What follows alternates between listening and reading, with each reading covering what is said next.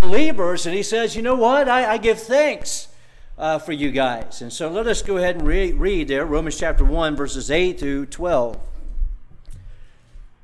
He says, First, I thank my God through Jesus Christ for you all, that your faith is spoken of throughout the whole world.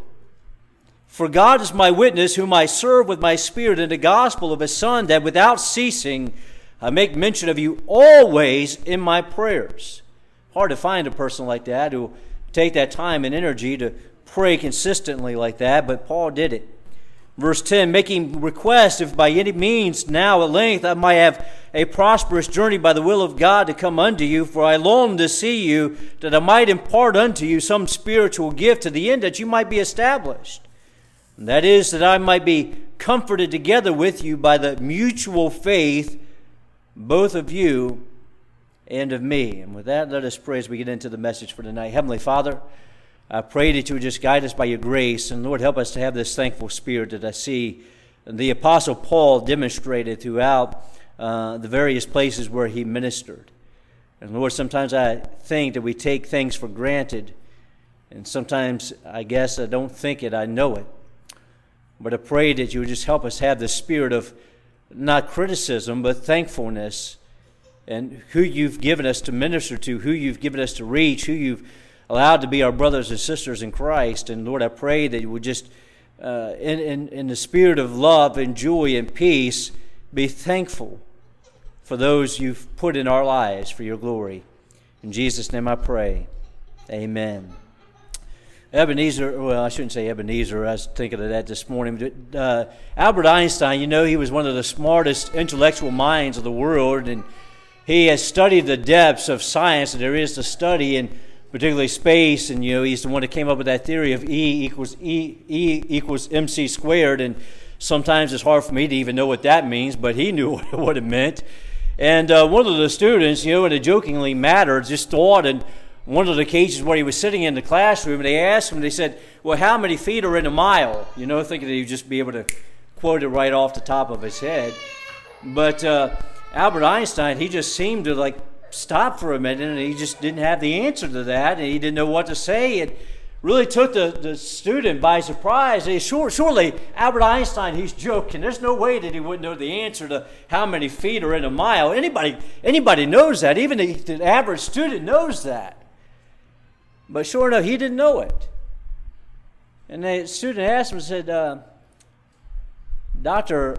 Einstein, is, you know, is there something wrong? You, you just not feeling well? What's, what's going on? He says, son, I don't, I don't bother myself with a trivial matter, something you can look up in a book.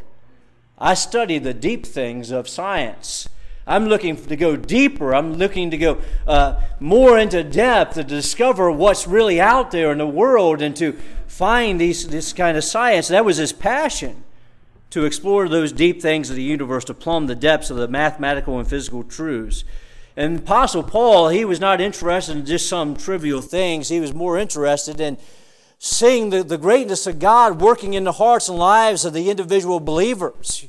You know, to him, it was just astonishing that God would work in the hearts and lives of sinners such as himself, that the, the, the infinite, the eternal, the, the God that just blows our, our minds would come and indwell the, a person through the grace of God and work in his life in such a way that would just transform his whole, his whole mind, his heart, his life, his being, to, to really change everything, his whole nature.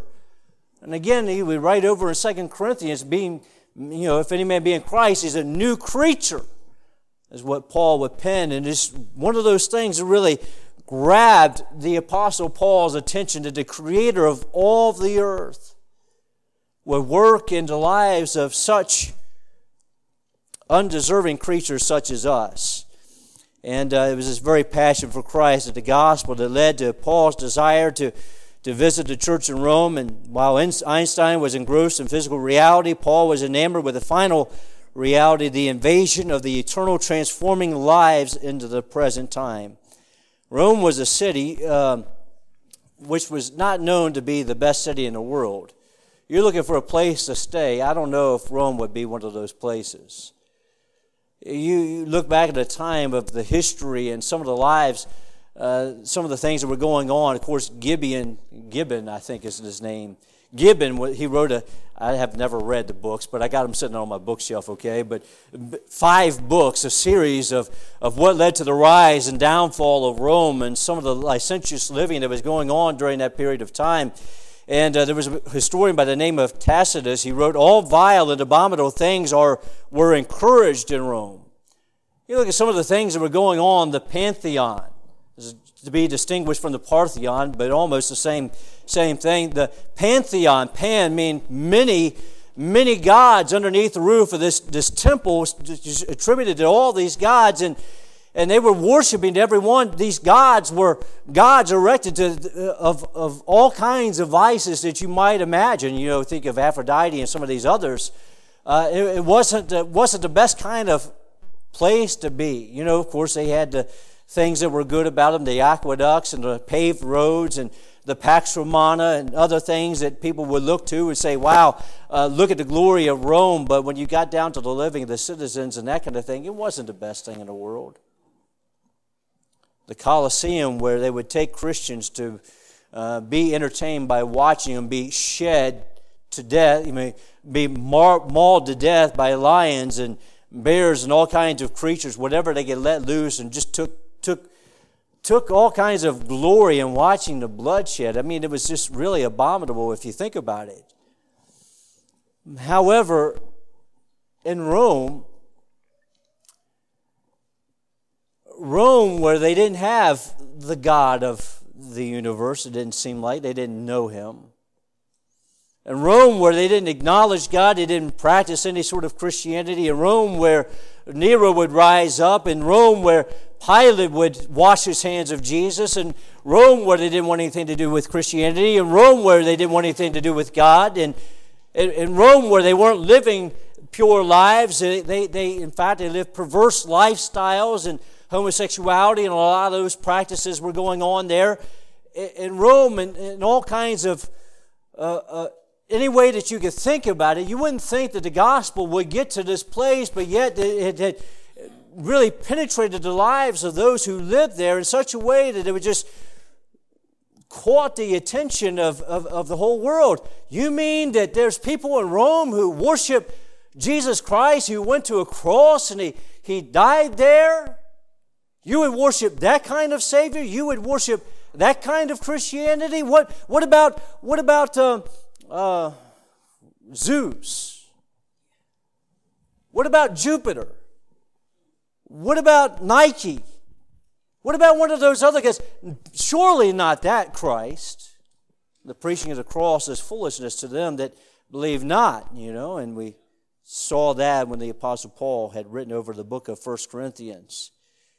But Paul, as he sees that uh, these Christians are shining as a light in a dark place and a place where you wouldn't think that it would happen, begins to praise God because of these people and their faith. He compliments them, he encourages them, and when we look at everything that the Apostle Paul writes to the Romans, it doesn't seem that their lifestyle would necessarily line up to, to everything desirable, but Paul sees that uh, they have this genuine faith, and you can always build upon something. It was something to praise God for, and his tongue begins to be lifted up in praise and, and, to glorify God and instead of criticism. I, have I've seen it over and over again throughout my Christian life that, that there are some people that just have this gift of criticism and say, well, look at that guy is sitting in the pew next to me. You know, look at what he's doing. I can't believe this is going on. I can't believe this guy's in church. I can't believe that lady's in church. And they have this gift of criticism, but not the Apostle Paul. He has this gift of praise for these guys. And I believe when I look here and I study the scriptures and I see his, his gift of thankfulness, it just really captures my attention to say, hey, you know what? If we need anything in this world, we, we need, need to have the spirit of thankfulness in the day and age in which we live. It can't be all doom and gloom. There's a lot that we can praise God for, but sometimes we have this tendency to think that, well, I'll praise God for my house, but not for the person in the pew next to me.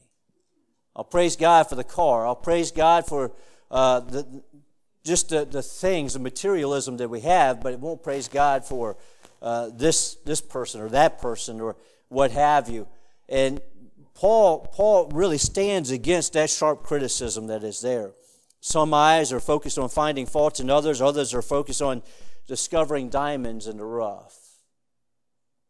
Paul looks deep down at these guys and he sees that there's something to work with. If God could transform his life, he could transform your life. If God could change him from a persecutor of the church to a preacher, he could transform them too. And he's looking at the, the fact that they have the same Holy Spirit, the one that sanctified his life, the one that gives them the gifts of serving and could use them and call them to serve in a powerful way just as much as God can use him to serve and call him into the ministry there, there is a lot of potential. Why? Because the potential is not really necessarily wrapped up in them, but it's wrapped up in who God is and the God that's really living inside of them. This is what He sees. God can do great things far above than what we could ever ask or think. Even in the lives that we have, we say, Well, I'm not much of anybody. Well, neither am I. Neither am I. But it doesn't matter you know, what your background is, where you come from, what you've done what sins you've struggled with, there is a lot of potential. And Paul thanks God that he has put these people in his lives to bring out the best in them, to, to encourage them to grow in the faith, and to see them serve in, in such a powerful way. Not only that their faith would go abroad, but they would see something more going out, that they would be a witness, a lighthouse to see Rome transformed for the glory of God. Be thankful for the people that God puts into your life. Be thankful for the ministry that God has called you to. Don't take it begrudgingly. And I wonder this morning whether we find ourselves praising or whether we find ourselves criticizing. And uh, sometimes I know that we say things in, in jest and in joking, and I do believe that it's okay to have fun, whether it's uh, Brother Brian and Denny over here. It's okay to have fun, isn't it? You know, it doesn't matter about that. You know, it's, it's all in love and joy and that kind of thing, all in uh, fun and games, but uh, to be thankful. I'm sure there's. Are you thankful for Brian? Okay. all right. All right, you are. All right, all right. We got that out of the way. We didn't have to have an altar call first thing before we went into the sermon. But what stands out to me is this again, Paul's thankfulness. And I'll bring it out at the end, but let me go ahead and say it to you. When we look at the latter half of Romans chapter 1, when we saw who God is, His revelation, His power, His Godhead, His just revealed in creation, revealed in conscience, revealed to us in so many different ways the power of His Word. And yet there were people who, who were not thankful. They became vain in their imaginations. God gives them over to a reprobate mind. They were unthankful. They, they did not glorify God. They, they, they glorified themselves. And Paul has this opposite kind of spirit. And again, I'll bring it out toward the end, but just wanted to be in your mind that we could either be thankful or we could be unthankful, like those who have departed from God and not living for God and would not give God glory for what He's doing in their lives. And Paul was thankful because of the witness of the Roman believers. Paul was thankful because the work that had begun in their lives. And if we're going to be thankful, if we're going to be thankful people, if we're going to be useful in the lives of others, then we got to learn how to praise. Praise God for those in our lives, for our children, our grandchildren, for the bus kids, for those who are next to us. We got to learn how to praise and bring out the best potential in and to praise them for the good things. I'm not saying just uh, to exaggerate and go above and beyond, but those good qualities that are there, I think that we ought to have the spirit of praise and say, you know what, I found this in my own children's life, but I tell them, I say, Elijah, you know, I realize in this situation, oftentimes you would act out in anger, but I saw how you responded. You came to mom and dad and, and, and you asked us to help out, and you did not get angry, and I began to praise him for that. And I said, son, you know, the Bible says, don't make any friends with an angry person, and anger is, God doesn't like anger in the life of a believer. And son, you've done well, and I praise him for those kind of things. This is the kind of thing that the Apostle Paul is praising, something that, that is a real, genuine, true quality. To praise, praise God for these people and those praiseworthy things in our lives, and then to pray for them. We ought to be praying for it. Paul didn't know these guys. He, he was never in Rome except for the one time that he was in Rome. He was brought there in chains, and, and he didn't know if he was going to live or die or what it was going to be, but he was brought there in chains, able to witness there as he was brought into the, uh, the, the, to the I don't know, the, the, the capital, what do you call it? The, the, the, the province, I guess it was the, the Capitol building, is in my terminology, my mind. It was, it was where Caesar lived, and it's where all their princes lived, and it's where all their servants lived. And Paul was able to get the gospel out. Paul was praying for the Christian believers who were there, and he poured out his heart. And even though he had never met them, he says, I want to pray for these guys.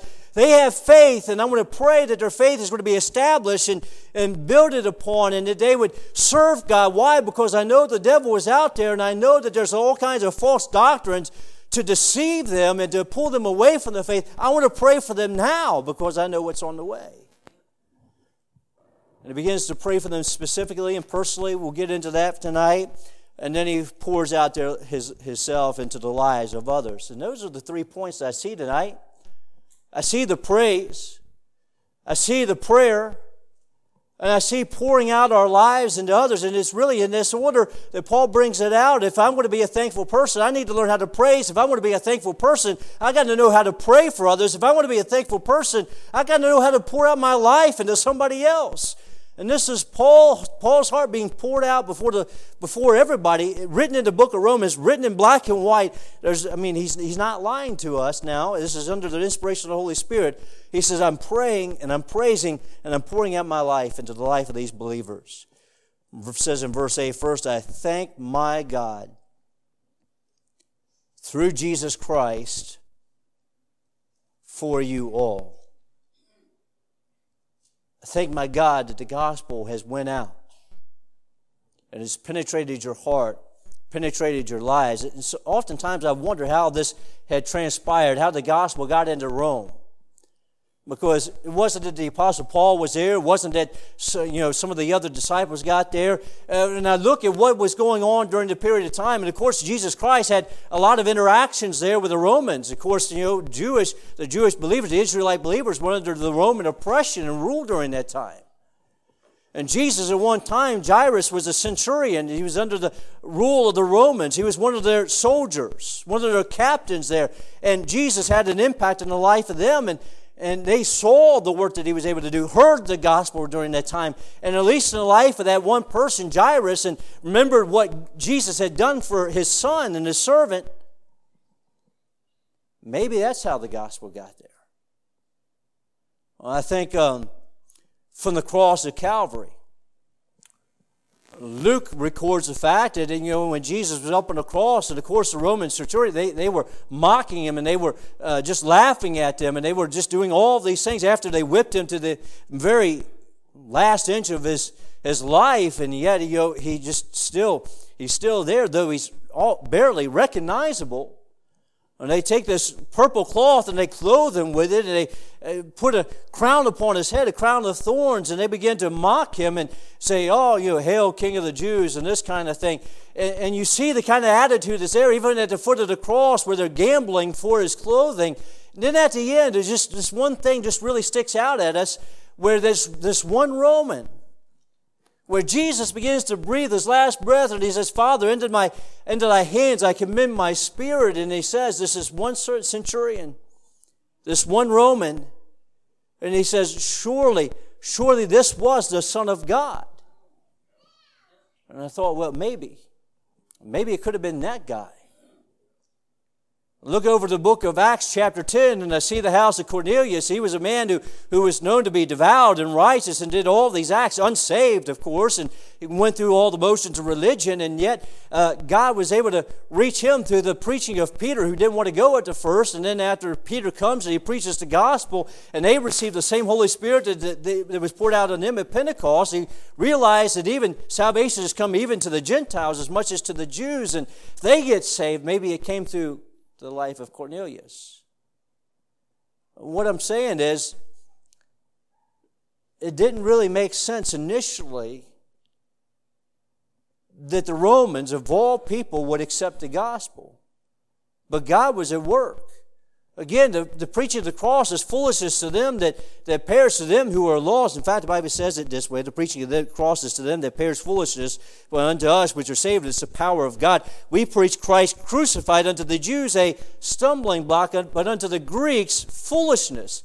I don't know what it would have been to the Romans. He didn't mention the Romans, but I'm sure that it, it was contrary to, to everything that they, they stood up for. For them, it was conquering. For them, it was winning battles. No crucified Christ won anything in their minds. But to the, the Christian, we realize we have victory in Christ, victory in Jesus, as we sing.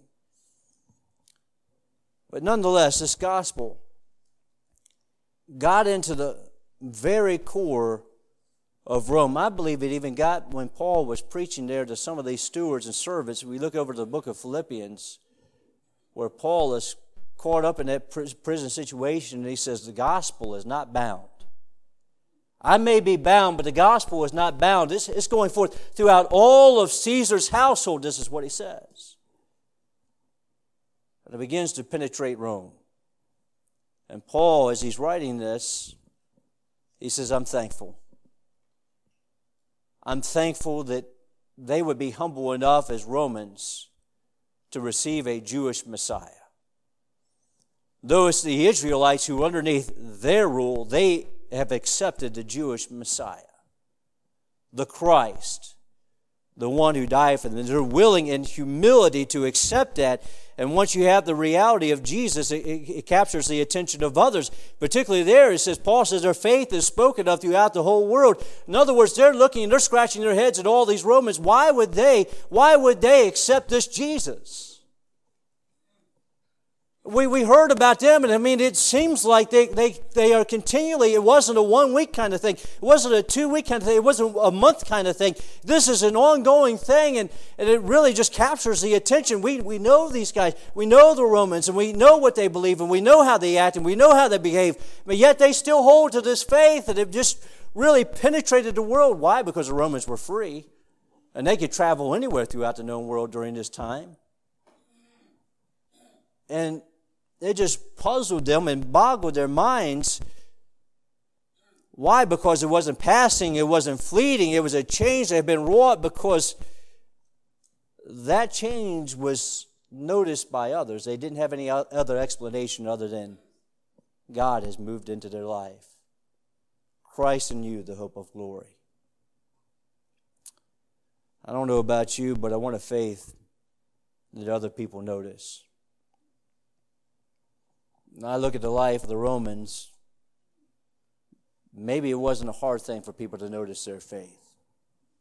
Maybe they did stand out amongst everybody else. Maybe when everybody else was going into the temples and worshiping their gods, and they say, I'm not going. And they stood out. I don't know what it was. I don't know if it was easy. I don't know if it was hard. I don't know the situations that were there.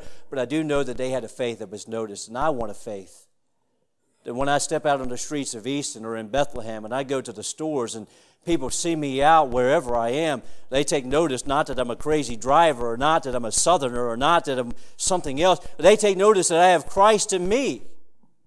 That's what I want them to notice that I'm always speaking about my faith because there's one only one way that I can think of that they had to notice because they, they had to be continually speaking about this Jesus. And when it was on the lips of everybody else, uh, this Jesus, maybe maybe it was in the hope of the Apostle Paul that maybe if it was on their lips, maybe this same gospel of Jesus would enter into their hearts and they would personally receive him and it would make a difference. But Paul says, their faith is shed abroad, their faith is going out into all the world. It's spoken of. It's seen. It's been displayed. It's been put put on a uh, just spotlight for everybody to notice. I think that's what Jesus meant when he said, you know, um, let your light so shine before men that people may see your good works and glorify your Father which is in heaven. I think maybe that's what Jesus means when he says, let, there, let you be salt and light in this world because this is, this is who they were. This is what they were talking about. They weren't the secret service kind of Christians who were undercover all the time. You don't even know that they truly believed or not. They showed up at church Here's, here's something. They made their prayers in public. You know, some this is that's one thing that people notice. Like when you are out at a restaurant, Cracker Barrel, or someplace else, and you you bow your head and you say your prayers, people take notice. That doesn't happen too much anymore. They notice when you're showing up at church when everybody else on Sunday they're doing other activities. They notice, uh, you know, if you, are having they're having a birthday party on Sunday and you say I'm not showing up on Sunday because Sunday is the Lord's day and I want to be at church. They notice that. They notice uh, our prayers. They notice we're not ashamed of who we are in Christ. Paul says if there's anything to be thankful about, thank God for the work of God in your lives. That is something real and genuine. People have seen how you've embraced it. They've seen the changes in your life, and it's just not just the talk of the town, but it's the talk of the world. Jesus, again, is on their lips. Let's ask a question tonight Are we thankful? Are we thankful for other believers? Are we thankful no matter what, how, what, how they are in their spiritual growth? They, they could be the, uh, so low in their spiritual growth they don't know anything about anything. They're green. Or they could be the most spiritual person on the face of this earth. I don't know. I don't know those kind of people, you know, but uh, they could be that kind of person. But are you thankful for them? Those who show up in church, are you thankful for them? It wasn't, wasn't a breath that they were taking in the morning that they were thankful for. Again, the roof over the head, the things that they were able to enjoy was the people for whom the Apostle Paul was sent to serve, and he was thankful for the ministry that the Lord had given him. Some people say this the ministry would be great if it weren't for people. You ever hear that? I hear it all the time. The Apostle Paul would never go along with that philosophy. He says the ministry is great because of people. The ministry is great because of the work that's being done through the people. The ministry is great because of the Holy Spirit in the people. He wouldn't say that, you know, the ministry would be great if it weren't for the people. This is an opportunity to serve. You can look at the you can look at the troubles and the hardships and say, well, you know what, it's just it's not worth it. Or you can look at the troubles and hardships and say, you know what, I've been through those same struggles myself. I've I've struggled with the area of music. I struggled in the area uh, uh of uh, purity. I've struggled in the area of all these other things. And you know what, I've been there too. But God helped me have power over those things. And you can look at people and say, well, there's no help in them, or you can help them and be thankful for them. I want you to think of the next thing prayer. Paul had learned to pray for these Roman believers. Verse 9, we see this For God is my witness, whom I serve with my spirit in the gospel of his Son, that without ceasing I make mention of you always in my prayers. I think of how backwards we have things these days. It seems like we always put service first and we're constantly throwing ourselves into the service without the prayer. And Paul Paul, he seems to emphasize the prayer. He, he knows about the faith of these people and he begins to pray for them before he even shows up to try to minister or try to serve or try to do anything for them. To, to begin a ministry, he says, The first thing that I can do for anybody is to begin to pray for them. Uh, I, need, I need to pray before anything else. And that's the way that the Lord Jesus Christ was. I think of the Lord Jesus before the Sermon on the Mount. Uh, Luke records for us over in Luke chapter 6. Often when we think about the Sermon on the Mount, we think of Matthew chapter 5, 6, and 7. But Luke has his, his Sermon on the Mount there. It's in Luke chapter 6.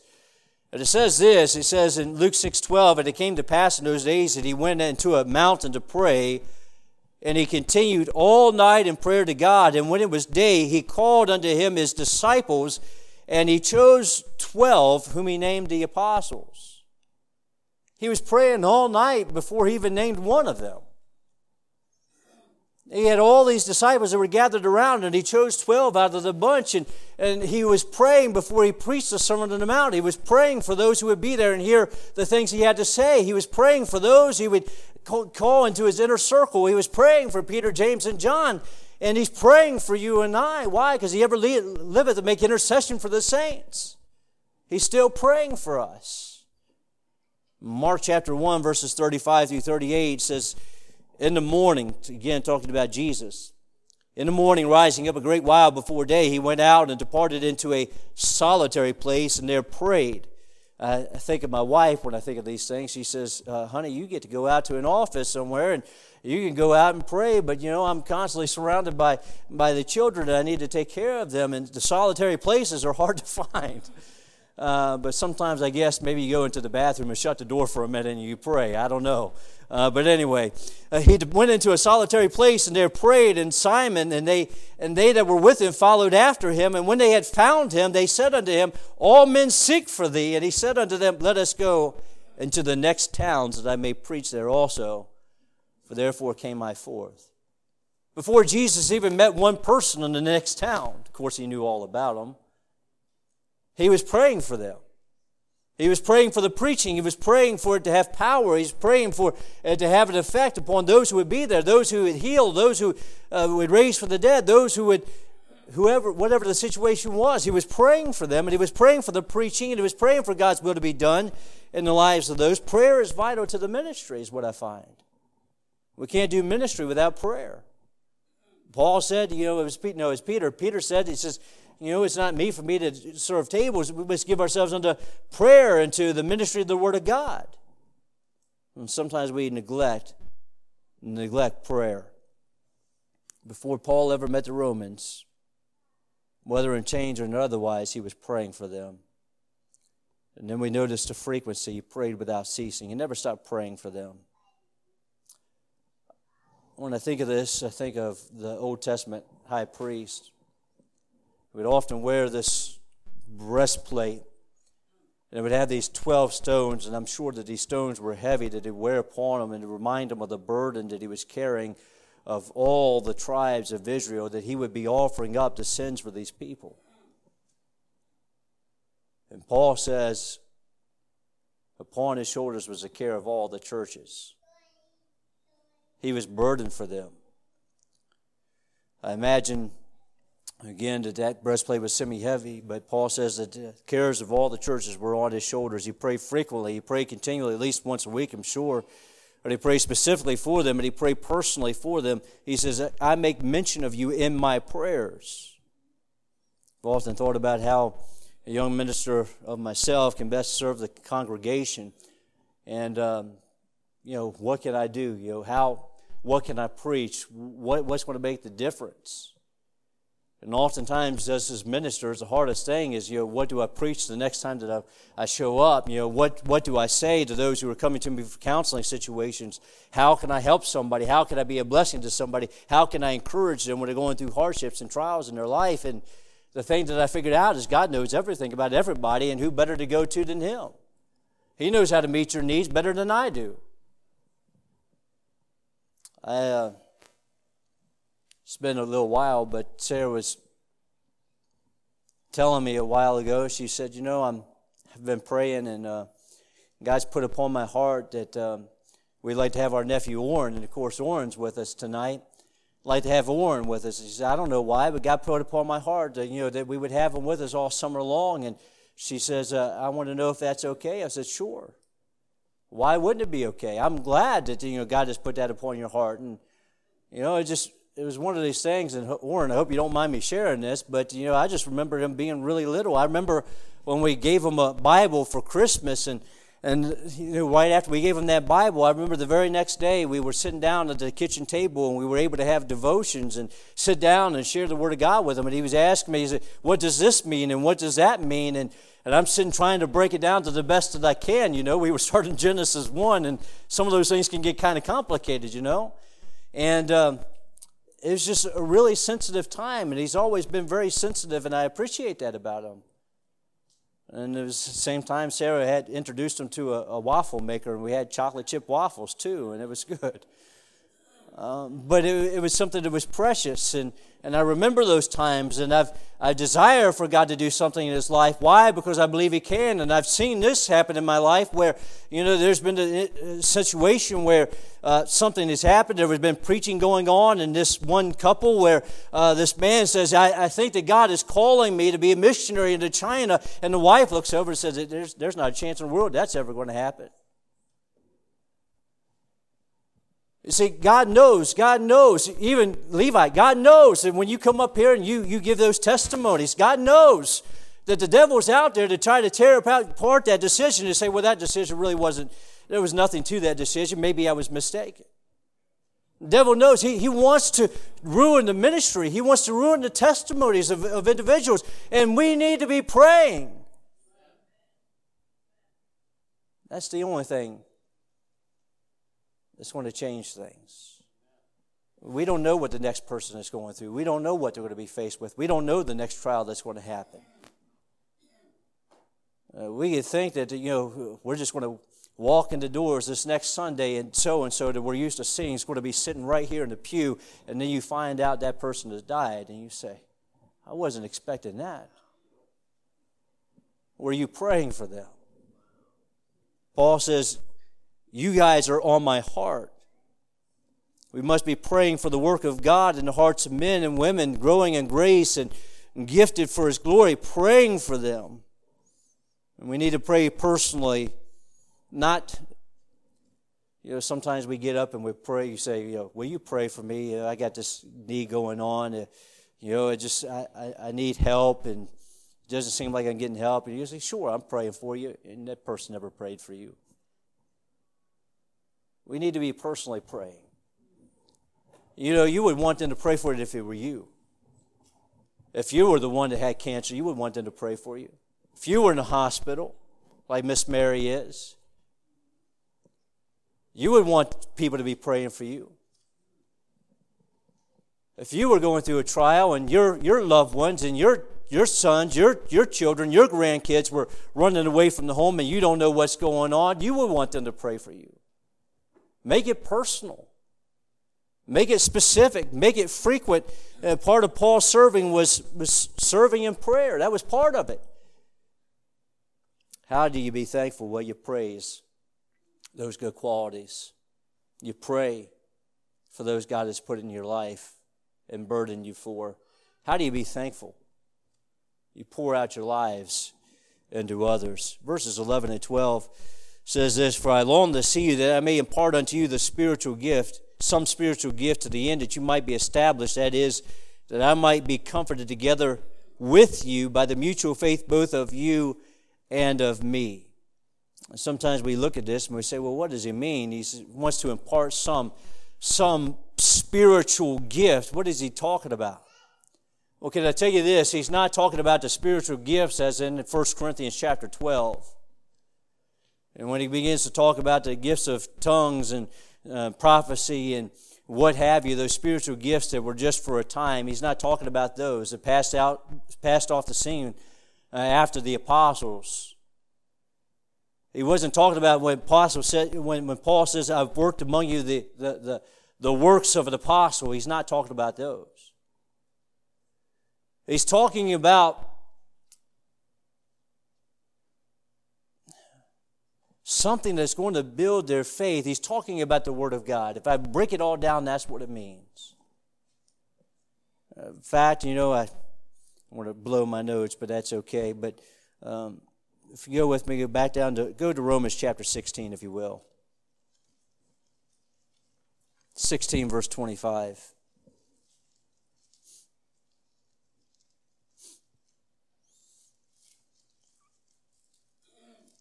Romans chapter 16, verse 25 says this Now to him that is of power to establish you according to my gospel. Now, Paul says, I want to establish you and establish you into faith, but how's he going to do it? He says, according to my gospel the preaching of Jesus Christ, according to the revelation of the mystery which was kept secret since the world, world began. And this is what he's trying to impart to them, the, the spiritual truths. Even when, when Paul is dealing with all these gifts, and he, you know, the, the Corinthians were lifted up in pride, they begin to say, Well, you know, I can do this and I can do that. What can you do? Paul says the greatest gift of all is not tongues. The greatest gift of all is prophecy. The greatest gift of all is be able to break down the Word of God so that you might be able to teach others, that they might know who Jesus is and what He came to do for you, and, and, and to root them in the truths of the Word of God. That's what he had trouble with over with the Jewish believers all the time. They knew the scriptures. They just didn't put Christ into the scriptures. And all, all kinds of people struggle with the scriptures. Paul says what you need to know more than anything else is the preaching, to be able to break down the scriptures and apply it personally to your life. It's this revelation. This is what he wants to impart in the spiritual gift of the Word of God. And the Holy Spirit illuminating your eyes to what the Bible has to say. I can, I, can, I can speak to you all day long, but unless the Holy Spirit reveals it unto you and say, This, this is needful for me, means nothing unless the Holy Spirit does the work.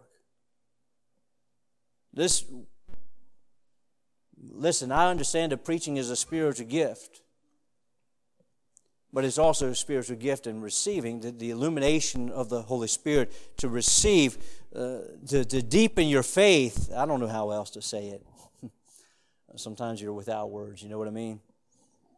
Paul says this that the God of the Lord Jesus Christ, is Ephesians 1:17, that the God of the Lord Jesus Christ, the Father of glory, may give unto you the spirit of wisdom and revelation and the knowledge of him, the eyes of your understanding being enlightened.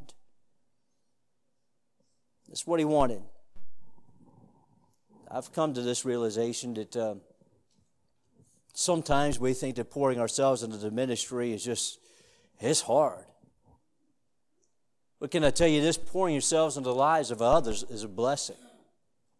it, it is hard work. I'm not going to lie about it. It is hard work. But when you when you are working with when you see somebody grow, especially when you're dealing with working with little littles, and you're trying to impart these truths, I asked.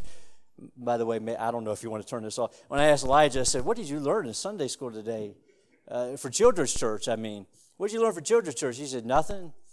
I, I don't remember anything." I said, What are you doing down there? I said, Don't worry about it. He gives me this response every single every single week. So I'm I'm used to it by now. But when you pour your life into these little ones and you see them grow spiritually, maturely, and you see the changes that are taking place in their life, it encourages you. Not only are you blessing them, but when you see how they grow, it blesses you and you get excited about God. But why? Because you see how far they've come. And you just want to see God do it all over again. I love to see young Christians in the Lord. I love to see him walk through the door and say, I don't, I don't, I don't even know how to find, I don't know how to find uh, Genesis in, in the Bible. You say, well, you just, for very first, there, there are people like that. When I went to Bible college, there was half the books of the Bible I didn't understand. Where is that? You know, is that even in the Bible kind of thing? You know, I, was, I was as green as could be. But praise the Lord for those Christians. I mean, it just fires you up and you see what God is doing in their life. I mean, it just gets you excited because of this transforming work that is going on. When someone's born again of the Spirit and change takes place on the inside, values begin to change. The things they used to thought uh, used to think was important, they don't think is important anymore. You say, praise God for that. The things they used to do, you don't see them doing anymore. Praise God. Paul, Paul longed to see Paul longed to be present and guide the new believers through the transformation process. That's what he wanted. Is that what you want? Is that what you want for your, your grandkids, your kids, your, uh, those who are coming through the door? Uh, do you long to see that transformation process take place in their life when you see that Holy Spirit has a hold of them and has their attention and, and, and, and they don't even know what to do with it yet?